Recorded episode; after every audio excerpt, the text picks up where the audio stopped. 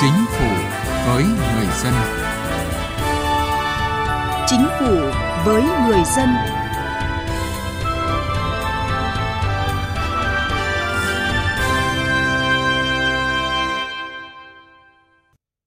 Kính chào quý vị và các bạn. Thưa quý vị, tỷ lệ dịch vụ công trực tuyến mức độ 4 tăng từ 10% lên 97%. Cổng Dịch vụ Công Quốc gia cũng đã tích hợp cung cấp hơn 4.400 dịch vụ công trực tuyến, đạt 68%, tăng 1.200 dịch vụ so với cùng kỳ năm 2022. Nỗ lực của các bộ ngành địa phương trong cung cấp dịch vụ công trực tuyến phục vụ người dân doanh nghiệp sẽ được phân tích trong chương trình Chính phủ với người dân hôm nay.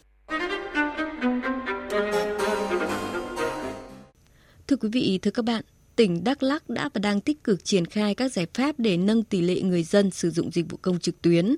Đây được xem là khâu quan trọng, then chốt để cải thiện môi trường đầu tư, đẩy nhanh nhiệm vụ xây dựng chính quyền số, kinh tế số, xã hội số trên địa bàn tỉnh. Phản ánh của phóng viên Hưng Lý thường trú tại Tây Nguyên.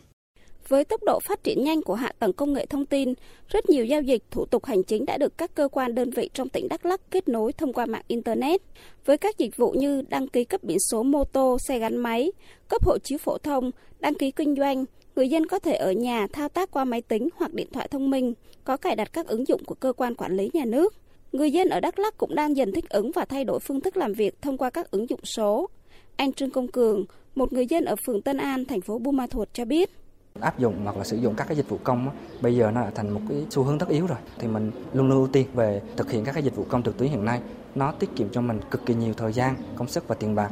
Ngoài ra thì bản thân mình hay sử dụng các cái phương thức thanh toán mà không dùng tiền mặt quét mã là mình thường xuyên sử dụng và mình thấy rất là tiện ích.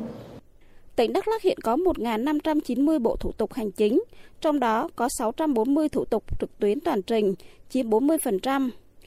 Năm 2022, hệ thống cổng dịch vụ công của tỉnh tiếp nhận giải quyết 1 triệu 265 ngàn hồ sơ thủ tục hành chính theo cơ chế một cửa điện tử liên thông, tỷ lệ giải quyết đúng hạn đạt gần 96%. Tuy nhiên, số hồ sơ nộp về qua dịch vụ công trực tuyến chưa nhiều, do người dân doanh nghiệp vẫn còn giữ thói quen trực tiếp đến cơ quan hành chính giải quyết. Hạ tầng công nghệ thông tin tại các cơ quan địa phương không đồng đều, nhiều trang thiết bị đầu tư đã lâu nên hoạt động chậm, không đáp ứng được nhu cầu công việc. Để nâng cao hiệu quả cải cách hành chính, các địa phương trong tỉnh đang đẩy mạnh tuyên truyền về lợi ích của dịch vụ công trực tuyến cho cán bộ, công chức và nhân dân. Ông Trần Minh Châu, Phó Chủ tịch Ủy ban Nhân dân huyện Cà Rông Năng cho biết. Ủy ban Nhân dân huyện cũng đã triển khai đồng bộ và quyết liệt đã xây dựng ban hành kế hoạch cũng như thành lập cái ban chỉ đạo chuyển đổi số cấp huyện. Công tác chuyển đổi số là nó phải bắt đầu từ chuyển đổi nhận thức mà chuyển đổi nhận thức là phải chuyển đổi nhận thức từ cán bộ công chức rồi khi đó mới đến uh, người dân và chúng tôi cũng đã xác định chuyển đổi số không thể là phong trào mà nó là một xu hướng tất yếu của quá trình phát triển. Theo ông Trương Hoài Anh, Giám đốc Sở Thông tin Truyền thông tỉnh Đắk Lắk, cùng với việc nâng cao nhận thức cho người dân về giải quyết hồ sơ thủ tục qua dịch vụ công trực tuyến, Ủy ban Nhân dân tỉnh Đắk Lắk chỉ đạo các sở ngành địa phương quan tâm nâng cấp hạ tầng trang thiết bị cần thiết để duy trì cung cấp dịch vụ công trực tuyến, nhất là đối với các đơn vị cấp xã. Đắk Lắk phấn đấu đến năm 2022, hạ tầng mạng băng rộng cấp quang phủ trên 90% hộ gia đình và 100% xã, tỷ lệ dân số có tài khoản thanh toán điện tử trên 50%. Đồng thời triển khai cung cấp chữ ký số để tổ chức và công dân đủ điều kiện sử dụng dịch vụ công trực tuyến toàn trình. Ông Trương Hoài Anh nói. Chữ ký số đã cung cấp và triển khai cái khoảng 15.000 à, người dân trên địa bàn tỉnh Đắk Lắk. Và hiện nay đang khuyến khích bốn doanh nghiệp còn lại tiếp tục để hỗ trợ cho người dân để triển khai chữ ký số. Ví dụ như là mobile, ví dụ như là fpt à, để bảy doanh nghiệp này cung cấp chữ ký số cho người dân. Đặc biệt là không những chữ ký số này người dân giao dịch với cơ quan nhà nước khi làm thủ tục hành chính mà còn sử dụng cái số này để giao dịch tất cả các giao dịch dân sự của công dân trong đời sống xã hội. Với những kết quả đã đạt được từ sự đồng lòng của cả hệ thống chính trị, cộng đồng doanh nghiệp và người dân trong chuyển đổi số, tỉnh Đắk Lắk đang có những bước đi phù hợp, giúp nâng cao tỷ lệ người dân sử dụng dịch vụ công trực tuyến, góp phần xây dựng Đắk Lắk phát triển nhanh, bền vững.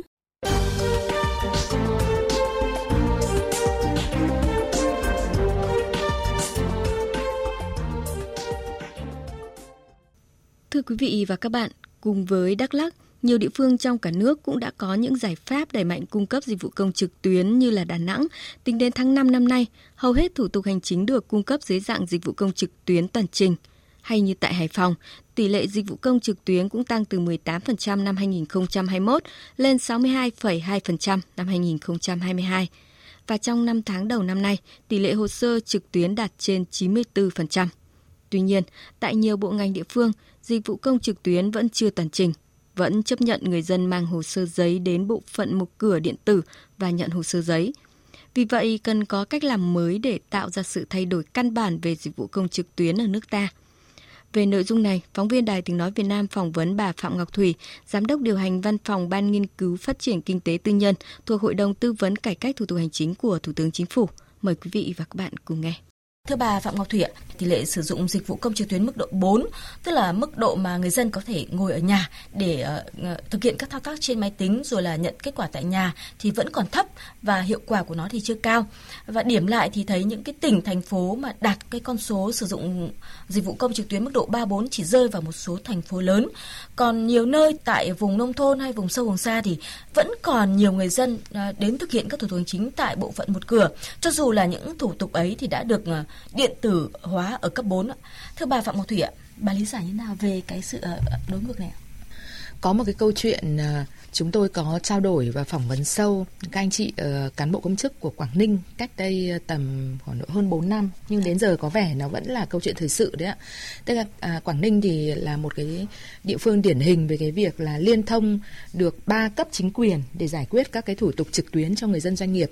Tuy nhiên các anh chị cũng nói là sau cái bước liên thông là cái bước nội bộ trong cơ quan nhà nước ấy, thì mới thấy là thách thức nó nằm ở những cái vấn đề khác. Thứ nhất là nó là cái độ sẵn sàng của cán bộ công chức. Bởi vì cái việc chuyển những cái kỹ năng từ cái thói quen làm việc trực tiếp giấy tờ sang trực tuyến là nó không đơn giản và không phải ai cũng sẵn sàng cũng như là có ngay được cái năng lực để đáp ứng. Cái thứ hai nữa là sau cái bước mà gọi là nâng cao cái năng lực và độ sẵn sàng của cán bộ công chức thì lại đến chính là người dân doanh nghiệp. Ừ. À, có thể là ở cái khối doanh nghiệp ấy thì người ta tiện dụng hơn về mặt thiết bị công cụ hỗ trợ cũng như là cái kỹ năng để tương tác trên những cái um, gọi là dụng cụ công nghệ thông tin tuy nhiên là đối với người dân thì đây lại là một cái thách thức cực kỳ cao thế thì đấy là một phần khía cạnh để khiến cho cái việc là uh, sử dụng các cái dịch vụ công trực tuyến chưa cao. Tuy nhiên là trong những cái khảo sát mà đo cái chi phí tuân thủ thủ tục hành chính của doanh nghiệp một khía cạnh rất là lớn mà nhiều năm nay nó vẫn đang tồn tại đấy là cái tính đồng bộ của các quy định pháp luật. Vì có rất nhiều những cái quy trình thủ tục thì có thể là cái khúc này thì trực tuyến nhưng mà cái khúc trước đó tức là một loại hồ sơ giấy tờ đầu tiếp. vào thì lại làm trực tiếp. Vâng. À. cho nên là doanh nghiệp nói là thế bây giờ đến nhận kết quả trực tiếp rồi thì nộp luôn trực tiếp chứ còn bây giờ làm trực tuyến để làm gì? Thứ hai nữa là nó có rất nhiều nhiều những cái quy trình thủ tục mà nó phức tạp, nó liên quan đến nhiều bên. Có một cái yếu tố nữa, cái độ chưa thuận tiện trong cái thiết kế của các cái hệ thống công nghệ thông tin, các cái trải nghiệm người dùng nó đang không tốt. Nên rất nhiều người dân và doanh nghiệp tương tác trên hệ thống mãi mà nó không được, cho nên là sốt ruột thôi lại chạy đến trực tiếp. Đấy là một số khía cạnh mà chúng tôi thu thập được.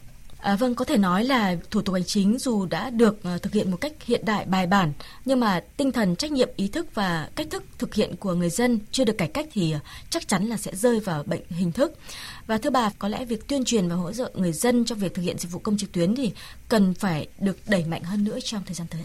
Chúng tôi ờ, trong cái quá trình mà ừ, đánh giá và được ờ, trực tiếp trò chuyện với cả cán bộ công chức ở các tỉnh ấy, thì cũng phải ghi nhận một điều là trong cái thời gian vừa qua do cái chỉ đạo rất là quyết liệt và sát sao của ờ, chính phủ, ủy ban quốc gia về chính phủ điện tử thì các tỉnh là đẩy rất là mạnh những cái việc là cải thiện tổng thể những cái hạ tầng những cái cách thức rồi hình thức rồi nội dung cung cấp dịch vụ công trực tuyến.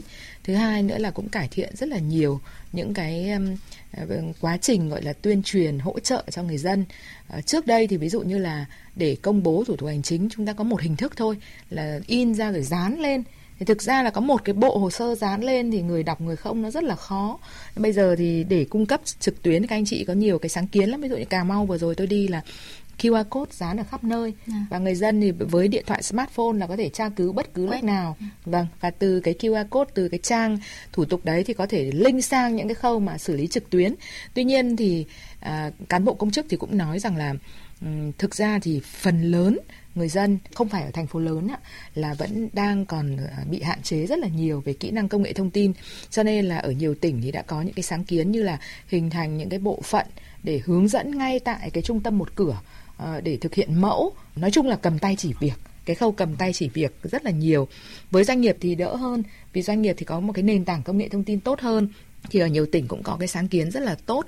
À, họ ừ, xây dựng thành những cái clip giống như kiểu chúng ta đóng gói lại những cái quy trình ngắn gọn dễ hiểu đưa lên trên mạng và khuyến khích doanh nghiệp là có thể là cứ vào đó xem và thực hiện.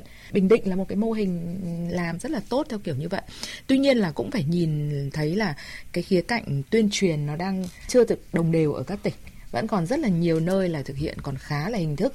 Chủ yếu là ừ, làm theo kiểu dạ, để có thể báo cáo hay là tích được vào mục là có tuyên truyền. Còn cái đối tượng chịu sự tuyên truyền rồi là uh, cái kết quả ra làm sao thì chúng tôi chưa thấy đánh giá rõ ràng. Và đặc biệt là ở vùng sâu vùng xa Vâng. thì cái vấn đề mà cái sự tương tác của người dân với những cái dịch vụ công trực tuyến này cũng khá là hạn chế. Vâng. Bà có những cái ví dụ cụ thể nào ở những cái địa phương mà bà đã từng đi khảo sát? cá nhân tôi thì đánh giá nhiều ở khu vực Tây Nam Bộ. Ờ, những năm trước thì có đi các cái tỉnh khác ở phía Bắc hoặc miền Trung, nhưng vừa rồi thì đi nhiều Tây Nam Bộ. Thì thực ra là có một cái đặc điểm bà con trong đấy bảo cứ nhìn thấy cái gì mà phức tạp và nhiều chữ là ngại rồi đầu tiên là được hướng dẫn là sẽ gửi hồ sơ nếu không hiểu thì là đọc các cái hướng dẫn. Nhưng tuy nhiên bà con bảo là cứ nhìn hàng trang hướng dẫn ấy, thì tôi lại chạy đến gặp cán bộ cho nó nhanh. Cho nó nhanh. Khá nhiều những người mà chúng tôi phỏng vấn ở miền Tây Nam Bộ họ bảo là họ không hiểu luôn. Cho nên là đây cũng là một cái bài toán rất là lớn là chúng ta không chỉ là tung thông tin ra mà chúng ta phải thực sự nghĩ xem là tổ chức thông tin đến như thế nào và làm thế nào để có thể người ta hiểu được những cái dễ thông điệp hơn. và dễ tiếp cận và dễ hiểu. Tôi ví dụ như là có một cái bài học mà trong cái quá trình chúng tôi nghiên cứu kinh nghiệm các nước, người ta nói là người nông dân và người cao tuổi là người ta rất là ít những cái trải nghiệm về những cái thứ phức tạp. Thế thì thay vì là hướng dẫn trên một cái điện thoại nhỏ thì người ta có những cái màn hình tivi vì sao? Bởi vì hầu như nhà nào cũng có tivi vâng. ít nhất là với tivi là người ta quen cái thao tác rồi. Thế vậy thì hướng dẫn trên tivi thế là cái việc mà người ta có thể hiểu được những cái thông điệp người ta thao tác được trên những cái màn hình lớn kiểu tivi là nó sẽ dễ hơn so với việc là uh, thực ra vẫn là một cái trang văn bản dày cộp. Thay vì phát cho trực tiếp thì chúng ta gửi qua email. Thì cái hình thức đấy là nó nó chưa được hiệu quả. Đây cũng là một vấn đề lớn mà tôi nghĩ là cần phải cân nhắc và cải thiện trong thời gian tới. Vâng. Xin cảm ơn bà Phạm Ngọc Thủy, Giám đốc điều hành Văn phòng Ban nghiên cứu phát triển kinh tế tư nhân thuộc Hội đồng tư vấn cải cách thủ tục hành chính của Thủ tướng Chính phủ đã tham gia chương trình. Thưa quý vị, đến đây chúng tôi cũng xin được kết thúc chương trình Chính phủ với người dân chuyên đề cải cách hành chính hôm nay. Chương trình được phát sóng vào lúc 9 giờ 40 phút và phát lại vào lúc 19 giờ 10 phút thứ năm hàng tuần. Quý vị và các bạn có thể nghe lại trên trang web vov1.vov.gov.vn. Chương trình hôm nay do biên tập viên Thu Thảo biên soạn. Cảm ơn quý vị và các bạn đã quan tâm theo dõi. Theo quy định tại Nghị định số 07 ngày 27 tháng 1 năm 2021 của Chính phủ, quy định về chuẩn nghèo đa chiều giai đoạn 2021-2025. Chuẩn hộ nghèo ở khu vực nông thôn là hộ gia đình có thu nhập bình quân đầu người một tháng từ 1 triệu 500 nghìn đồng trở xuống và thiếu hụt từ 3 chỉ số đo lường mức độ thiếu hụt dịch vụ xã hội cơ bản trở lên. Trong những năm qua, hoạt động trợ giúp pháp lý luôn gắn liền với công tác giảm nghèo bền vững và đảm bảo an sinh xã hội cho người nghèo, trong đó có người dân tộc thiểu số thuộc hộ nghèo. Theo quy định của luật trợ giúp pháp lý, người thuộc hộ nghèo bao gồm người dân tộc thiểu số thuộc hộ nghèo, người dân tộc thiểu số cư trú ở vùng có điều kiện kinh tế xã hội đặc biệt khó khăn, người dân tộc thiểu số là trẻ em và người dân tộc thiểu số thuộc một trong các trường hợp khác quy định tại Điều 7 Luật trợ giúp pháp lý được quyền được trợ giúp pháp lý miễn phí. Nếu các bạn là người dân tộc thiểu số thuộc hộ nghèo khi gặp vướng mắc tranh chấp pháp luật, hãy đến Trung tâm trợ giúp pháp lý nhà nước hoặc các tổ chức tham gia trợ giúp pháp lý để được trợ giúp pháp lý miễn phí. Các bạn có thể tìm địa chỉ liên hệ và số điện thoại của các trung tâm trợ giúp pháp lý nhà nước và tổ chức tham gia trợ giúp pháp lý theo một trong các cách sau đây. Truy cập danh sách tổ chức thực hiện trợ giúp pháp lý tại cổng thông tin điện tử Bộ Tư pháp trang thông tin điện tử trợ giúp pháp lý Việt Nam, trang thông tin điện tử của Sở Tư pháp địa phương hoặc gọi về Cục trợ giúp pháp lý Bộ Tư pháp theo số điện thoại 024 6273 9631 để được cung cấp thông tin liên hệ.